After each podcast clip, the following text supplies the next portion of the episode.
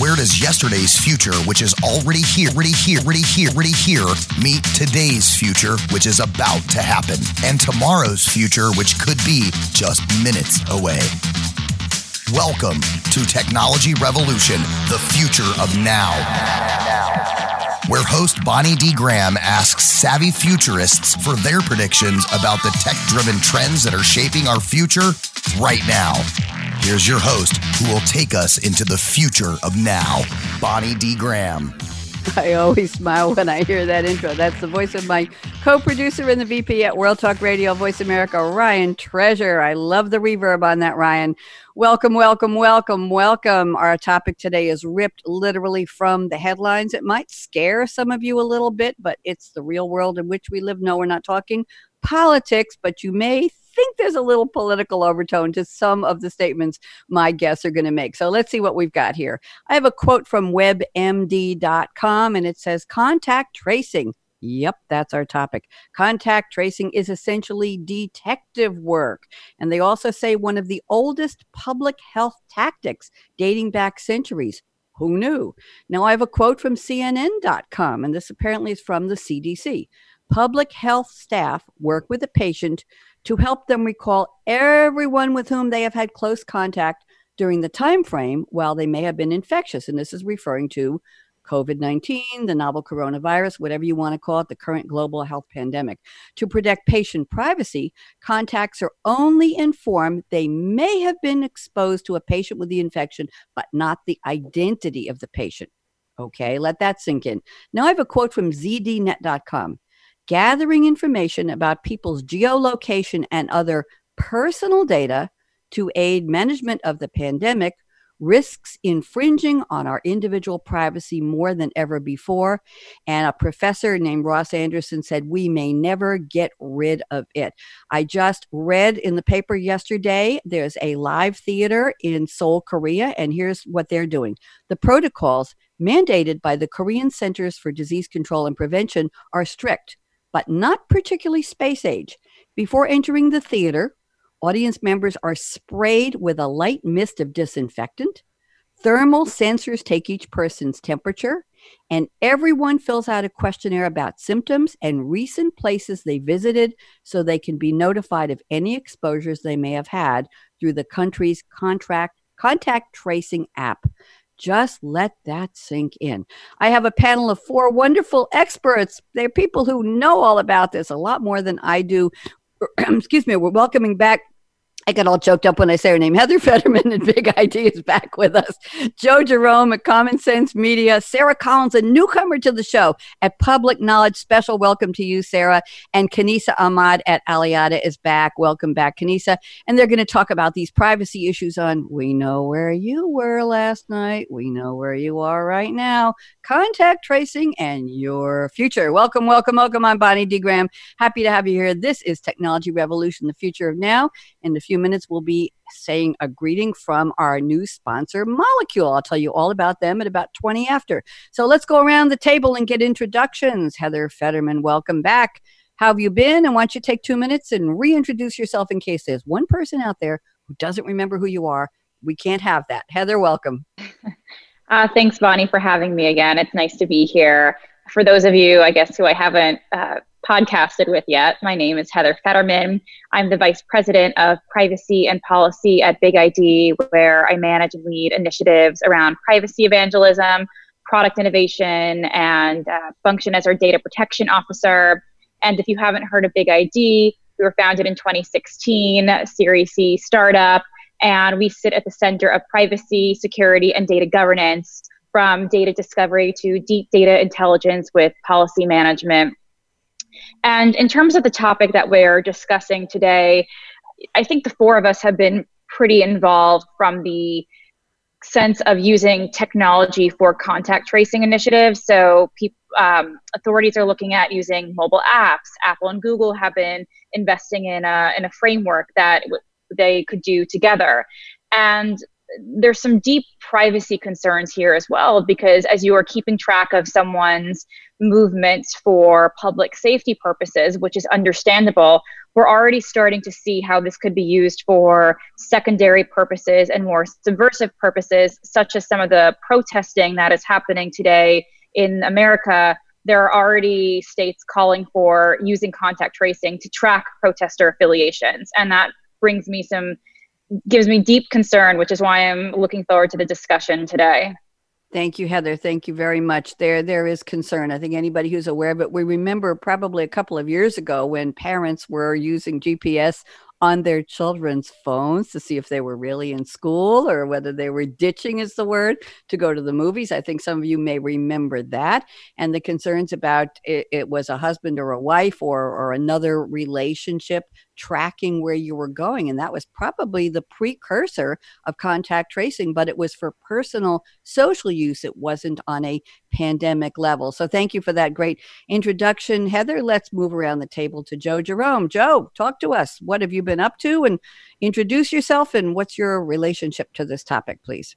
Thanks again for the invitation. Um, so, I actually work on state based policy at Common Sense Media, uh, which is a national nonprofit focused on the digital well being of kids and families online. So, it, it's absolutely correct that there's been a long history of, of individuals and family members using devices to track other family members. Um, and that's still going on. Um, many parents try to do that as a safety and security measure.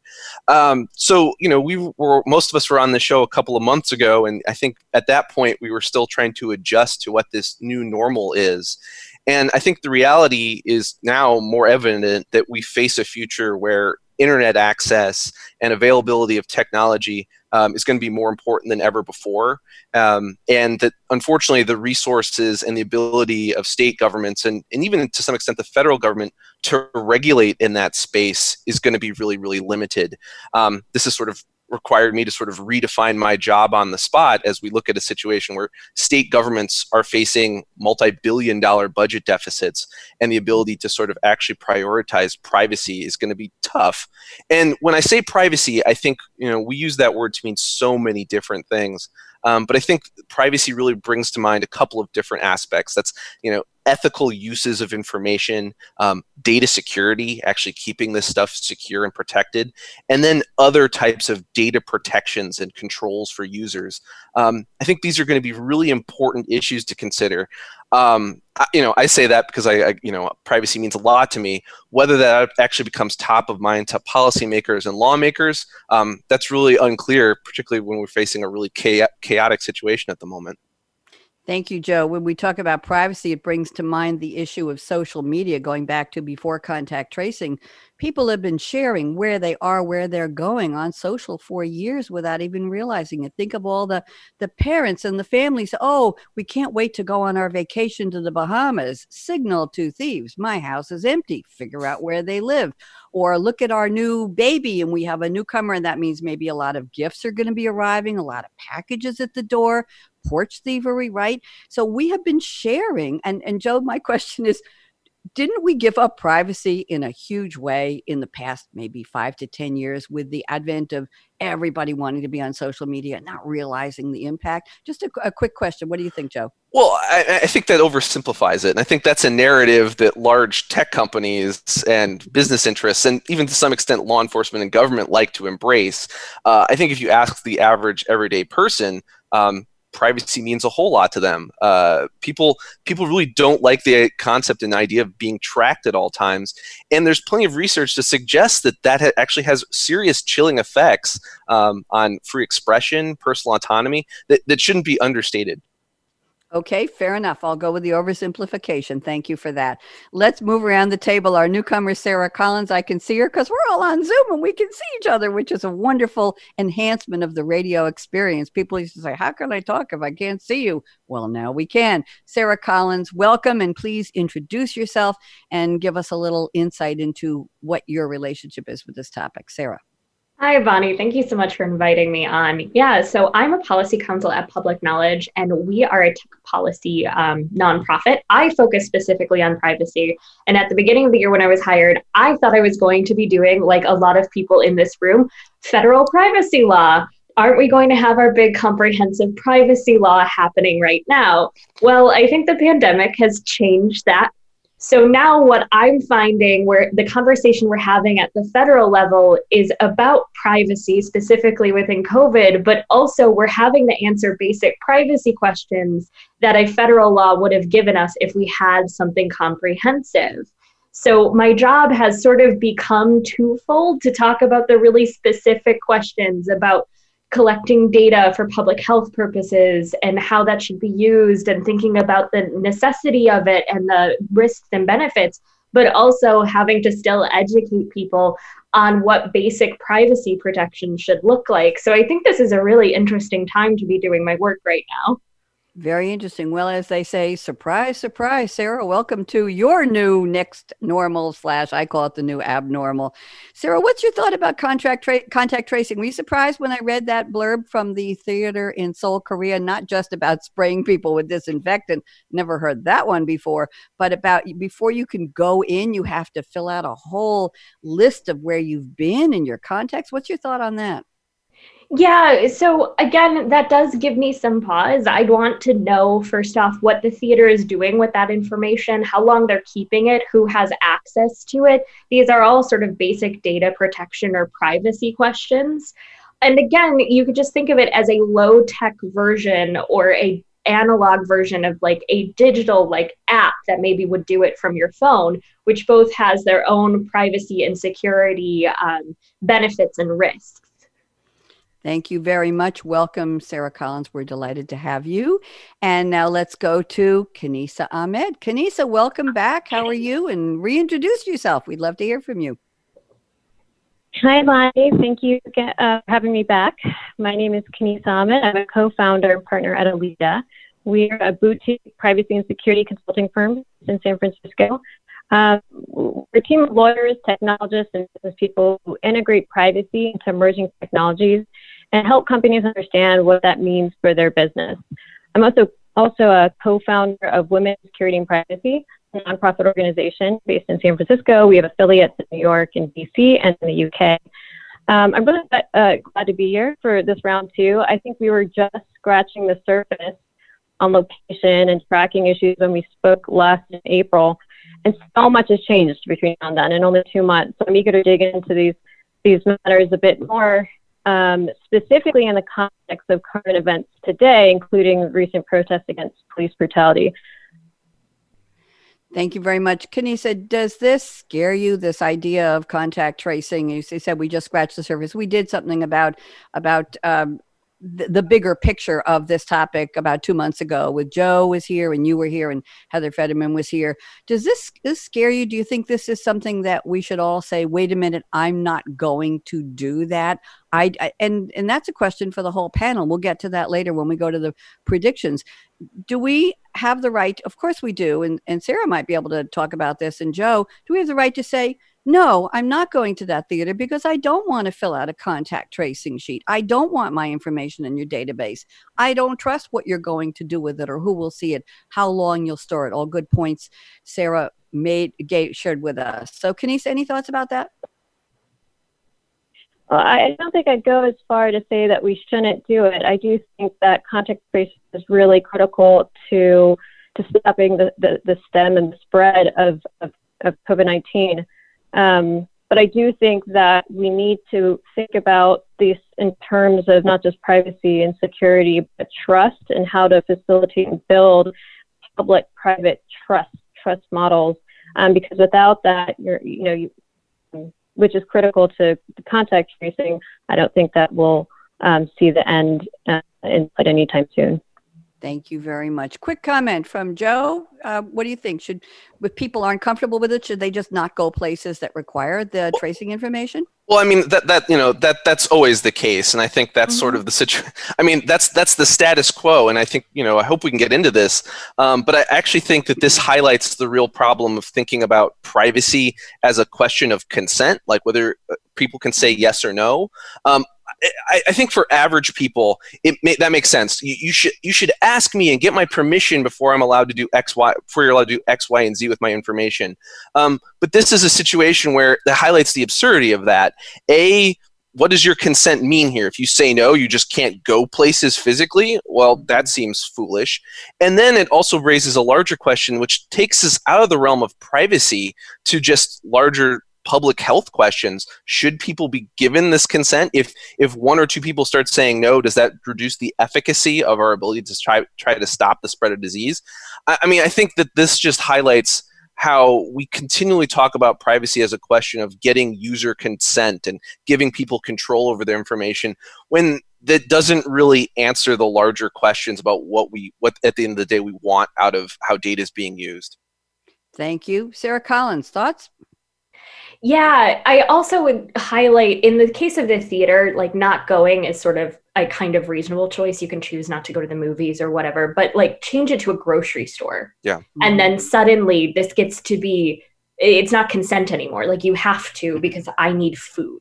Or let's say your employer is like, well, you either consent to having this tracking app or you don't work that's not a consent model. That's coercive. So I think Joe is right. Consent is not going to get us very far when we talk about privacy and security and public trust. It has to be about what are we using the data for, how long are we keeping it, and how are we making sure it's not being subverted for purposes we didn't expect.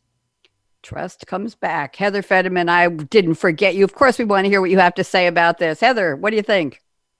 Yeah, I'd, I'd agree with what everyone has said so far is that I, I think we just are relying way too much upon these consent models in terms of privacy, and that consent is not really at play here because you need user adoption for contact tracing to actually work. Um, but because there's such a breakdown in trust, that's unlikely to get as many people as you actually need here. And I think it goes to Sara's point that, you know, it's not just consent. We actually have to make sure we have the right protections in place into how the data is being used, how long we're keeping it for, limitations. And I just, we're not seeing that. So it just, it brings up these concerns. I also think we have a question, an issue of just definitions. Um, you know, we're already talking about what does consent mean, um, and you were asking about contact tracing. Well, what exactly do we mean by contact tracing? Is it just manual contact tracing? Is it mobile, like automated app contact tracing?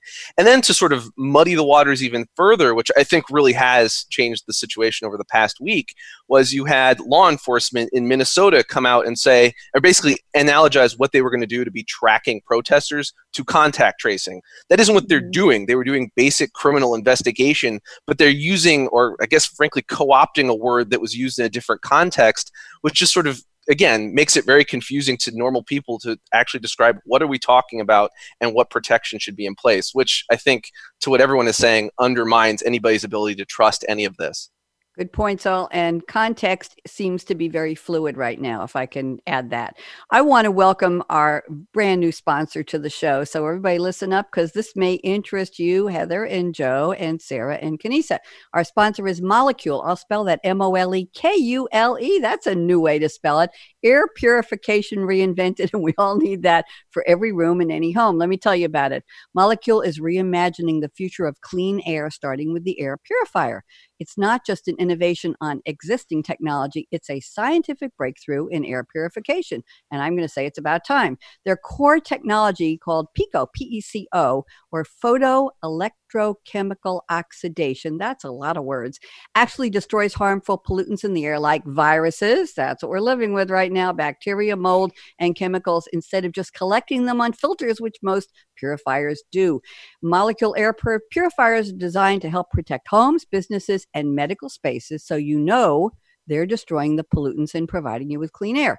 With so many of us spending so much more time at home, yes, yes, yes, I'm looking at my panelists all from home offices and me too. Clean indoor air is more important than ever. Molekule's PECO technology meets the performance requirements in FDA guidance for use in helping reduce the risk of exposure to SARS CoV 2 the COVID 19 virus, which is on everybody's minds, and in healthcare settings. In independent testing, a Molekule air purifier was shown to reduce the concentration of MS2, a SARS CoV 2 proxy virus, by over 99.9% in one hour. And that's a number we all love. While it's important to maintain other good preventative practices, this is an extra layer of virus protection for your spaces. And guess what? It doesn't look like other air purifiers. Molekule is beautifully designed. They say, think of it as, get this, the mm-hmm. apple of air purifiers. And we all know what good mm-hmm. design Apple does. Not mm-hmm. only is the technology inside it revolutionary, the units look sleek and modern, made with premium materials, minimalist sensibilities. Molekule complements any room in your office or home while destroying viruses, mold, allergens, and bacteria discreetly and effectively. There are four models. Molekule Air is for rooms, large rooms up to 600 square feet. Molekule Air Mini for little rooms up to 250 square feet.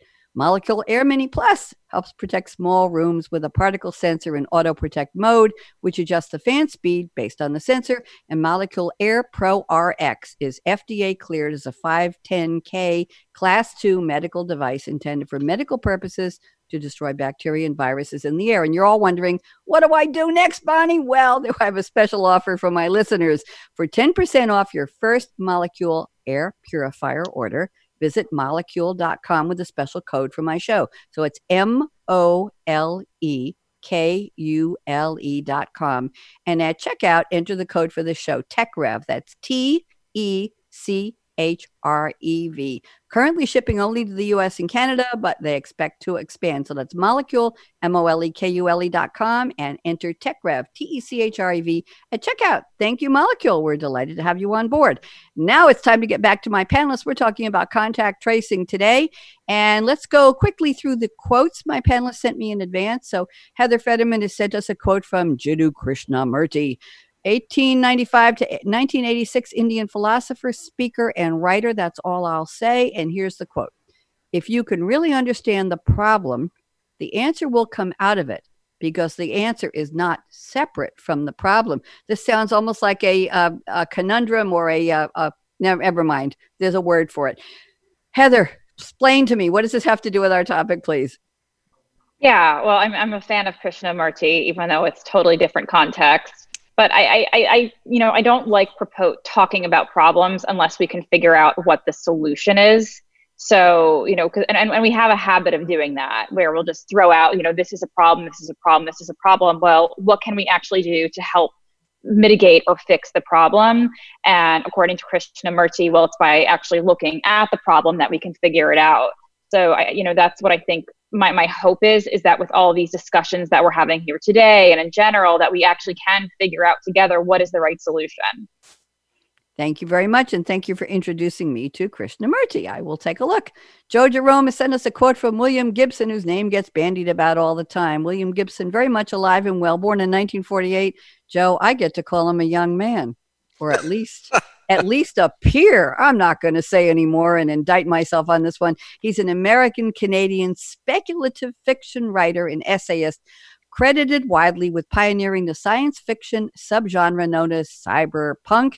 And those of you who don't know the name Gibson, he coined the term cyberspace. And he's famous for his short story Burning Chrome, where the, the term was first used that he wrote in 1982. And he's credited with renovating science fiction literature back in the 80s. He also wrote the story Neuromancer in several novels. And his figurative subgenre is also known as steampunk. There we go. Here's the quote. This is a long one, Joe. I'm just going to read the first two sentences.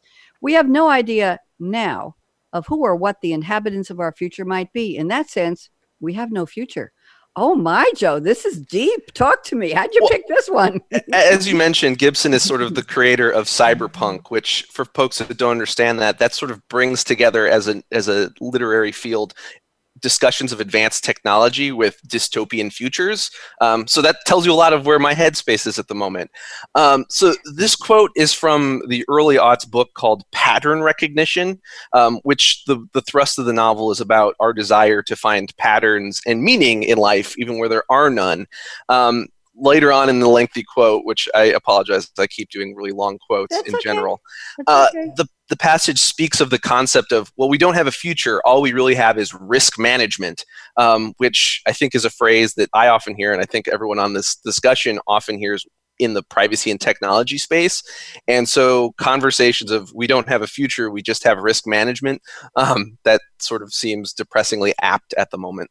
Thank you very much. I forgive you for long quotes as long as I can pick one or two leading sentences out of the quote and make something important out of it. Thank you, Joe. I appreciate that.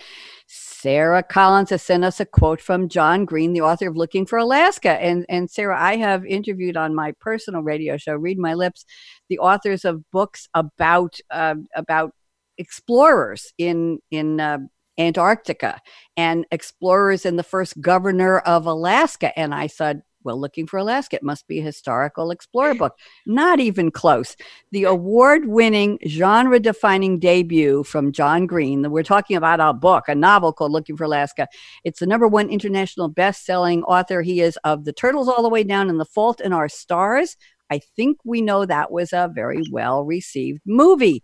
So let me read the blurb from Amazon about this book very briefly to set it up. And then Sara, I'll read the quote and Sara will tell us. So, first drink, first prank, first friend, first love, last words. Mile Halter is fascinated by famous last words and tired of his safe life at home. He leaves for boarding school to seek what the dying poet Francois Rabelais, that's FedEx at my door, I'm not answering a call, the great perhaps much awaits Miles at Culver Creek. Sara, the quote is imagining the future as a kind of nostalgia. I'm going to let you take it over and talk while I answer the door because this is an important package. Go ahead.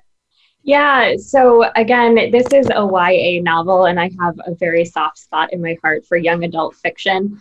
And what the novel is about is the sort of idea as a teenager that when you're an adult or when you're 18, everything's going to change.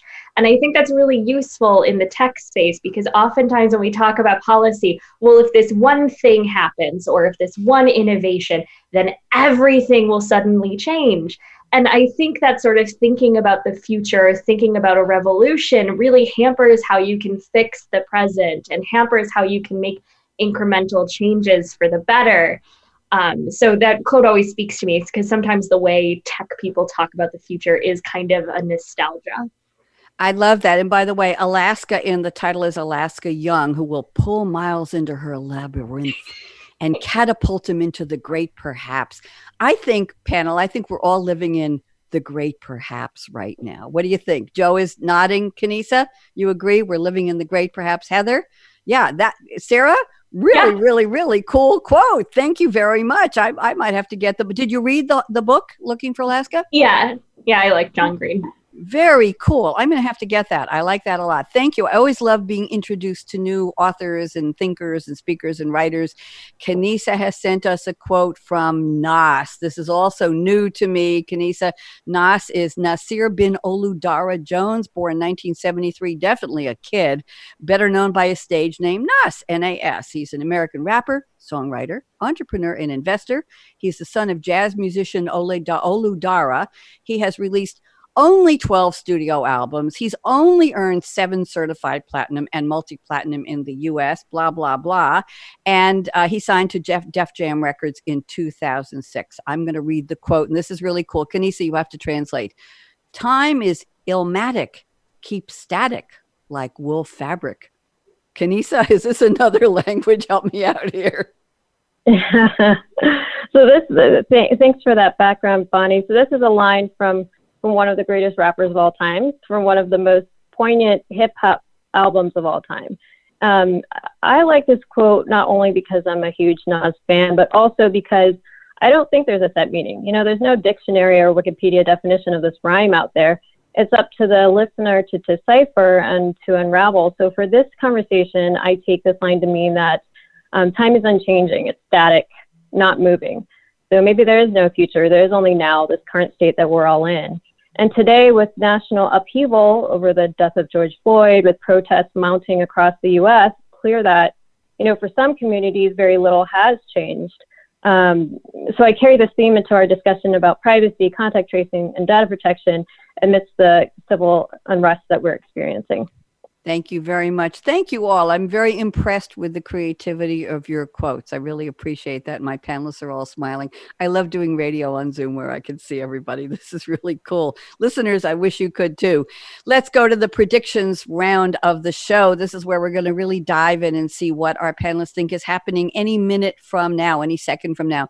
The show is technology revolution, the future of now. And as I like to tell people, and I close with the statement, and Sara, you'll hear me say this at the end if people tell you the future is already here, They're wrong. That was yesterday's future. We're all here being part of making today's future happen, and we're going to make it a good one. So, Heather Federman, I'm looking at prediction number two because I like this one very much to the point here. You said in Hong Kong, those arriving in the airport are giving electronic tracking bracelets that must be synced to their home location through their smartphone's GPS signal. We may soon find this becomes the quote new normal unquote with travel. Scare me now. Heather Fetterman, talk to me. Yeah, I, I, think we're just seeing right now just a sense of where surveillance becomes normalized. At the beginning of this show, we were talking about how parents were tracking their kids wherever they go and we stick in chips in our dogs and so it doesn't surprise me that we're doing this in Hong Kong to track, you know, your your movements. And I was talking with a friend of mine who's not in this field, but she said she would be totally fine with that if she could go to Hong Kong and walk around with this bracelet. And that's my concern is that we're okay with this and and if this is what can help that's fine but it just comes up to that question of well there's so many other subversive uses that could be done with the tracking bracelet that you're required to wear so that that's why i'm really concerned about all these various technologies and methods that we're talking about becoming normalized isn't that interesting? Uh, I, I recently read that people are renting out with proper disinfecting, renting out apartments by the hour in Manhattan for people who are quote unquote stuck at home with family or they're alone and they want to get away for a couple of hours. You can actually do a rental of an hour or two someplace in Manhattan. I think it's downtown. It's like an Airbnb, but it's for the COVID environment and it will be guaranteed disinfected and clean just to get away. Now, what if you had a tracking bracelet and you didn't want anybody to know you were going off the grid to write poetry for an hour or, eat chocolate syrup out of the bottle? And some, oh, I know you were at one, two, three, such and such street for two hours. We see it on the detective procedural TV shows all the time. We know about this. They track everywhere your credit card is used. They track the the uh, the information on your car when you go through toll booths. They track when you go to gas stations. So uh, this really isn't that much new, but it might be impacting our right to some privacy, some isolation. Heather, any quick comment about that? Yeah, I, I mean, I, I think you brought up some various examples, and kind of to Joe's point in the beginning is that you know when, when it comes to privacy, it's not so simple. There's also a lot of context as to well what who do we need privacy from? So in your example you know and i, I told i'm totally with that of needing to go to get privacy to an hour to you know write poetry or just meditate or something. But then there's other uses. Okay well if you're tracking my movements what is the government doing with that? What are these corporations doing with that? And that's where i think these various privacy considerations come up. So someone might say i have nothing to hide but that could just be in one context of where they might have nothing to hide. So it's just it's very oversimplified a lot of this Thank you. Thank you for that. Thank you for, for, responding to my examples. Joe Jerome, I'm looking at prediction number two because we've already covered the mm. concept of consent in the first one. So here, this is interesting. Joe says biometric snake oil. And we'll have him explain exactly to younger listeners who might not know what the reference is. Biometric snake oil will spread widely as a solution to the pandemic and inevitably lead to mission creep. Joe, I'm going to ask you what they do on the news. Please unpack this for us. So I think this is probably a good segue from Heather discussing how you know Hong Kong wants to use stuff for secondary purposes, and I know other people. and I think Sara is talking about concerns around mission creep. Um, so I mean, obviously, snake oil is just sort of people selling things that don't really work and solutions that will you know calm people's fears um, without actually delivering on, on what they promise and i actually think biometrics are going to be the thing that explode here we, we're spending a lot of time talking about location but um, if you're a privacy advocate um, biometrics tends to go hand in hand with location in terms of discussions about what is either the most sensitive or the most controversial types of information collection going on right now. Um, and I think you know we're already seeing all sorts of biometrics vendors jumping into pandemic response, um, whether it's things like thermal imaging to try and predict if people have a temperature. Unclear whether that actually works or is particularly mm-hmm. effective around COVID, um, to deploying um, facial recognition or facial analysis technologies um, in stores or elsewhere to try and reduce in-person contact. Oh, you know, we, we, you don't need to have workers engaging with people. You can just have screens. Um, and, and I think a lot of this stuff, you know, whether it's temperature checks, facial recognition, the whole shebang are all going to be rolled into one, like different products that that stores and you know, from my perspective, schools um, are going to try and deploy as as just sort of an attempt to solve this situation.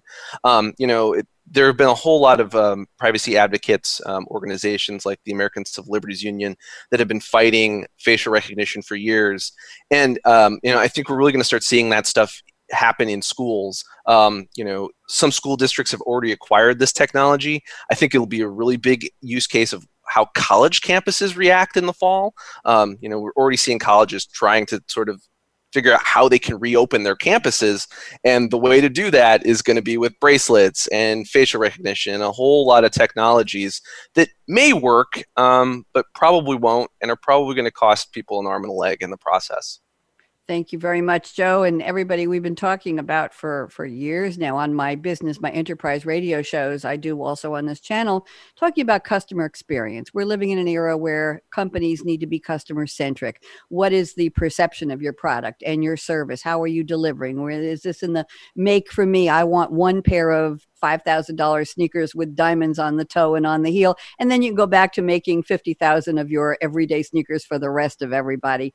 And now customer experience will take on a whole new meaning as, as Joe, as you said, maybe we will go back to, to bots and to screens. And when somebody says you can't come into my store unless you, let me take your temperature, put a tracking bracelet on you, fill out a form. It's going to change that experience that's beyond what the company represented itself as. What is customer centricity anymore? It's health centricity, it's safety centricity, question of privacy, question of the brand. I think it's going to neutralize what we have considered a company, a product's brand that's special to them. I think it's going to almost democratize branding because we have to do all of that before we can even go into the store. I'm pontificating a little bit here. Let me go, Sara Collins, your prediction number one. I like this. Let me read it. You say the discussion about COVID surveillance tech seems to have skipped a step we're so focused on making sure whatever is implemented is privacy protective, we haven't even stopped to figure out what will be effective. And then you add, it seems that only, everybody listen up, only after the crisis has passed will we judge whether certain technologies were even necessary. Provocative. We like that, Sara Collins. Talk to me. Yeah. So, and I, I, I'm fully um, I, I, at fault in this. Is something happens, Google and Apple announces their API to do exposure notification, or a biometric company releases a an app that says they, they can scan faces and tell people's temperature and make sure that nobody who's sick enters your warehouse. And immediately where I go is what's happening with that data? How is that being used? Or how can we make it better? And the first question, and the first question for all of these policymakers and business owners should actually be, does this thing even work? And because we're in a space where we want to do something like is inaction is seen as unacceptable that we're just taking actions. And only after because hopefully this will pass in 18 months 2 years will there be enough time and enough like uh, data to really assess what worked and what didn't. And unfortunately that means we're going to be exposing ourselves to all these different types of tech just because we wanted to do something. I think Joe bringing up schools was really a useful analogy. I also used to work in the child privacy space. And what happened after Parkland was a whole bunch of schools bought facial recognition tech. There was no demonstration that'd be effective in a school shooting environment. And the use cases didn't make sense for the things that they were trying to prevent. But I had heard from schools, well, I have to do something. And I think we're in that space right now. Well, I have to do something. Let's worry about whether it works later.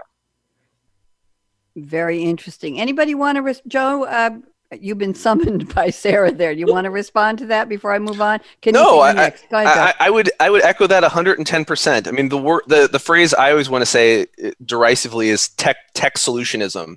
Um, you know, we there's there's such a for a long time there was such a such admiration for Silicon Valley and the magic of being able to solve problems with technology um, that we've sort of been enchanted to this idea that you can solve things with tech.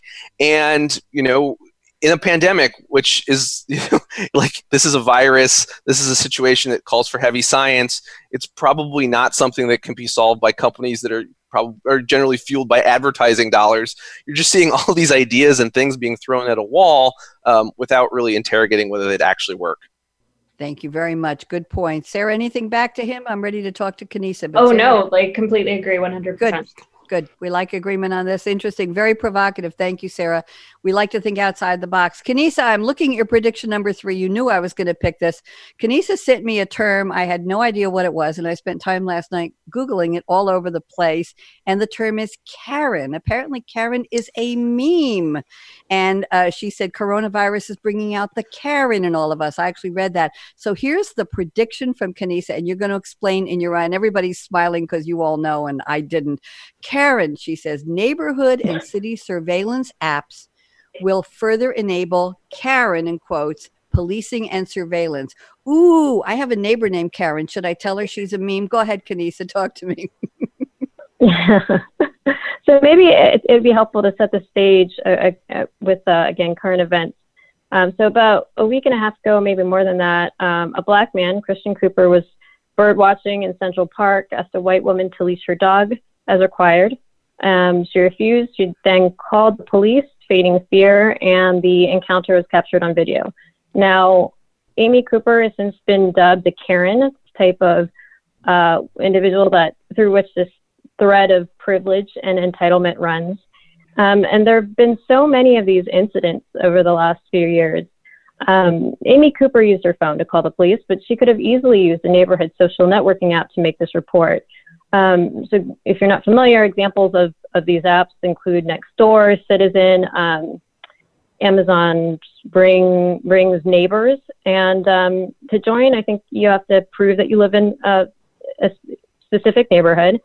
And some of these app features are relatively benign and, and welcome. They help individuals, you know, publish information about um, local events. You can buy and sell goods. I see uh, a lot of like cat and dog pictures. There's always like one neighbor that's baked too many cookies for friendly neighborhood pickup. Um, but the flip side is that these apps also enable crime monitoring and neighborhood surveillance. Um, they're well known for users posting alerts about car break-ins and suspicious characters, quote unquote. Um, you know, I can report a, a, window smashing in real time, and this does happen a lot in, in my neighborhood. Um, so reporting and sharing of this information using these services is far easier than it used to be. Um, but these apps also are used to provoke fear around crime, which feeds into our existing biases and, and racism. So they're not necessarily accurate crime reports um, because they reflect our biases. And they tend to criminalize people of color. Um, I live in San Francisco, homeless. There's a huge homeless population. So, you know, often people who are, are noted as suspicious on these apps are, are people of color.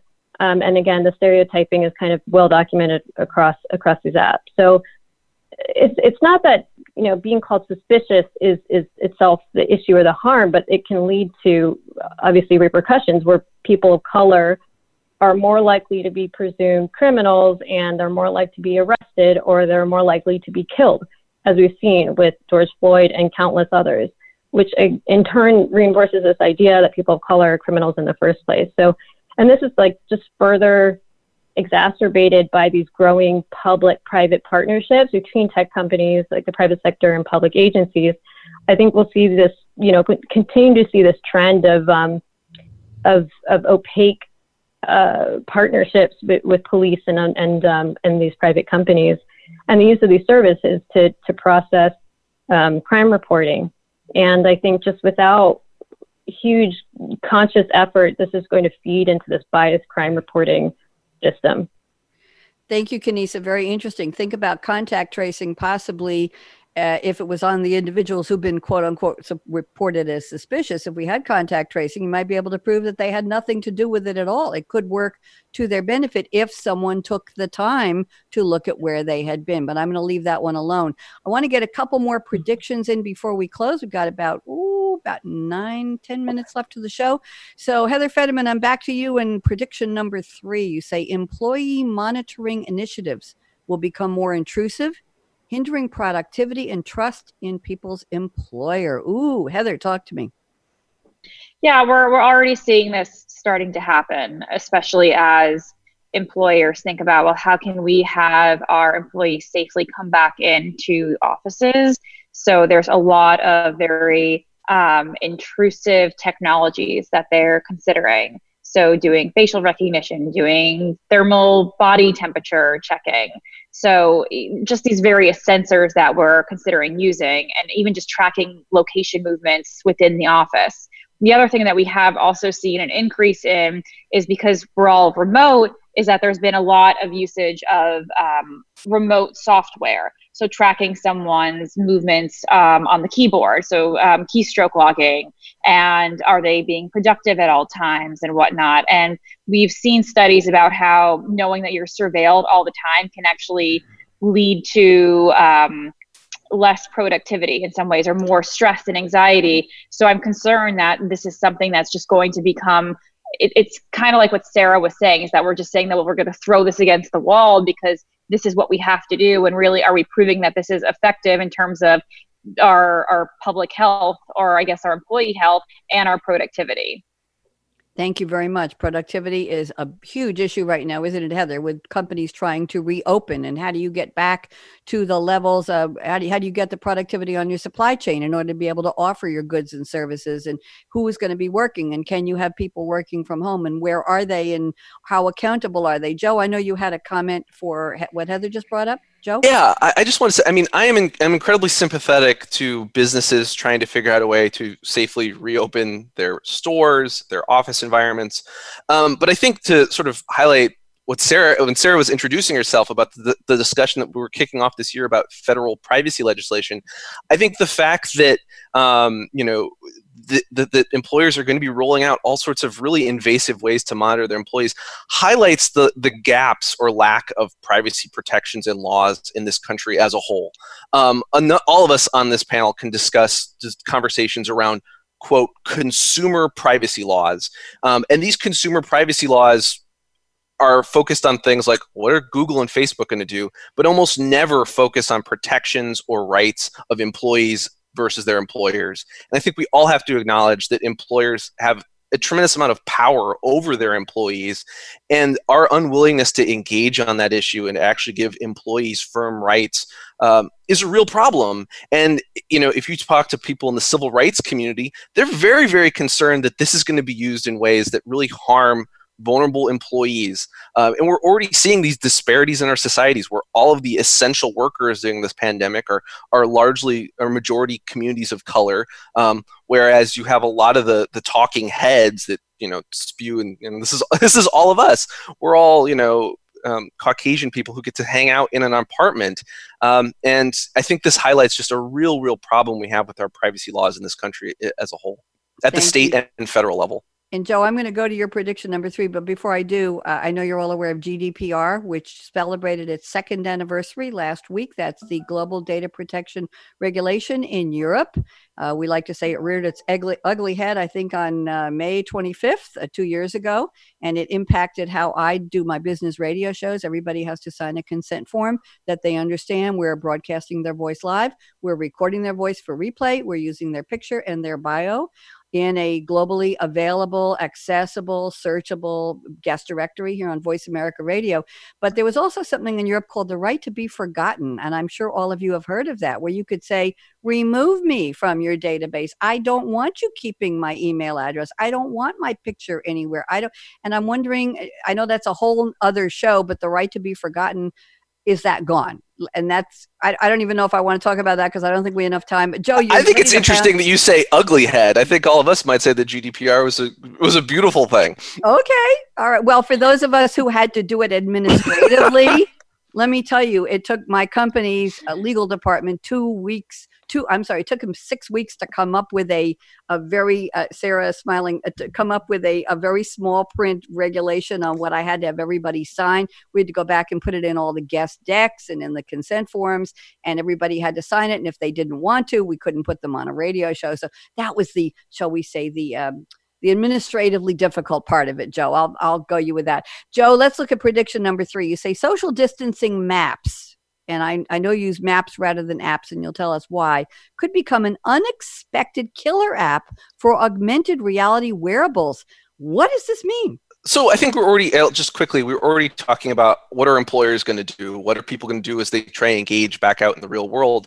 Last time I was on the show, I, I, couldn't stop blabbing about my interests in augmented reality and virtual reality, and I, I think VR's telepresence, the those applications in a pandemic are obvious, um, but I think we're we're already seeing everything pointing to new AR type wearables in the future, um, either from Apple or otherwise, and I, I, actually think being able to map the real world and sort of being able to enforce social distancing bubbles could be a real killer app. Uh, I would point out that experiments with Google just released uh, a product called Sodar, which is a basic browser-based application that uses WebXR um, to offer a mobile augmented reality distance, so you can put up your phone and see how far you are away from different objects. Um, that's not super you know convenient, but you can imagine much more robust like signals appearing in future OSs and wearables. Um, and I certainly think that that's something employers are going to be deploying. Thank you very much. Let's see if we can squeeze in two more predictions quickly. Sara Collins, I'm looking at your prediction number three, a little bit of what we talked about, but I'd like you to articulate it very quickly.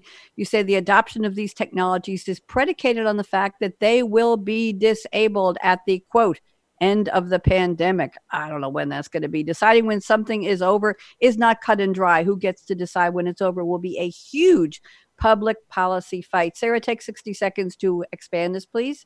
Yeah. So right now where there's all sorts of different laws and regulations that are in place because of the pandemic whether it's enhanced unemployment there's a relaxation of certain regulations there's also questions about these privacy regulation uh, these privacy laws that have been introduced last till the end of the pandemic so there's lots of different incentives to either keep the pandemic the pandemic going or to end it based on either cost or so they can keep data so that they could do research. And these different interests about when the pandemic is over will result in a really large policy fight because so many different policies at the moment hinge on us being in the middle of a pandemic.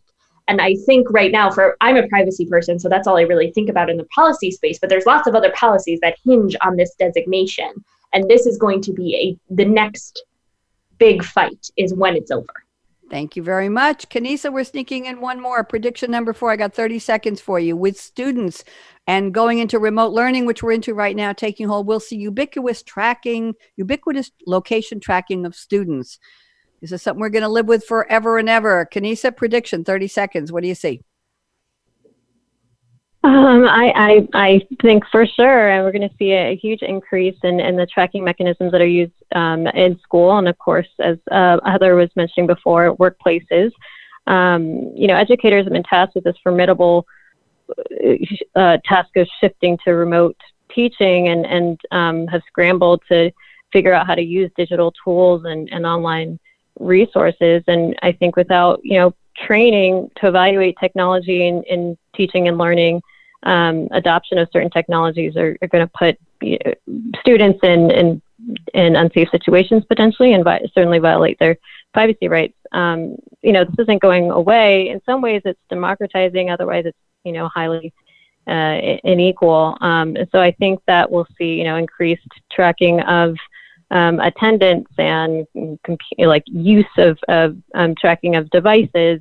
Um, we know that universities are starting to use geofencing. I mean, who knows if everyone's going back to schools, but we, are seeing this at higher ed levels already. Um, and of course, I think we're going to see integration of, of biometrics, um, as Joe was describing earlier. So I think I uh, want to make it in under the 30 seconds, but there's a lot to come and to unfold in that area.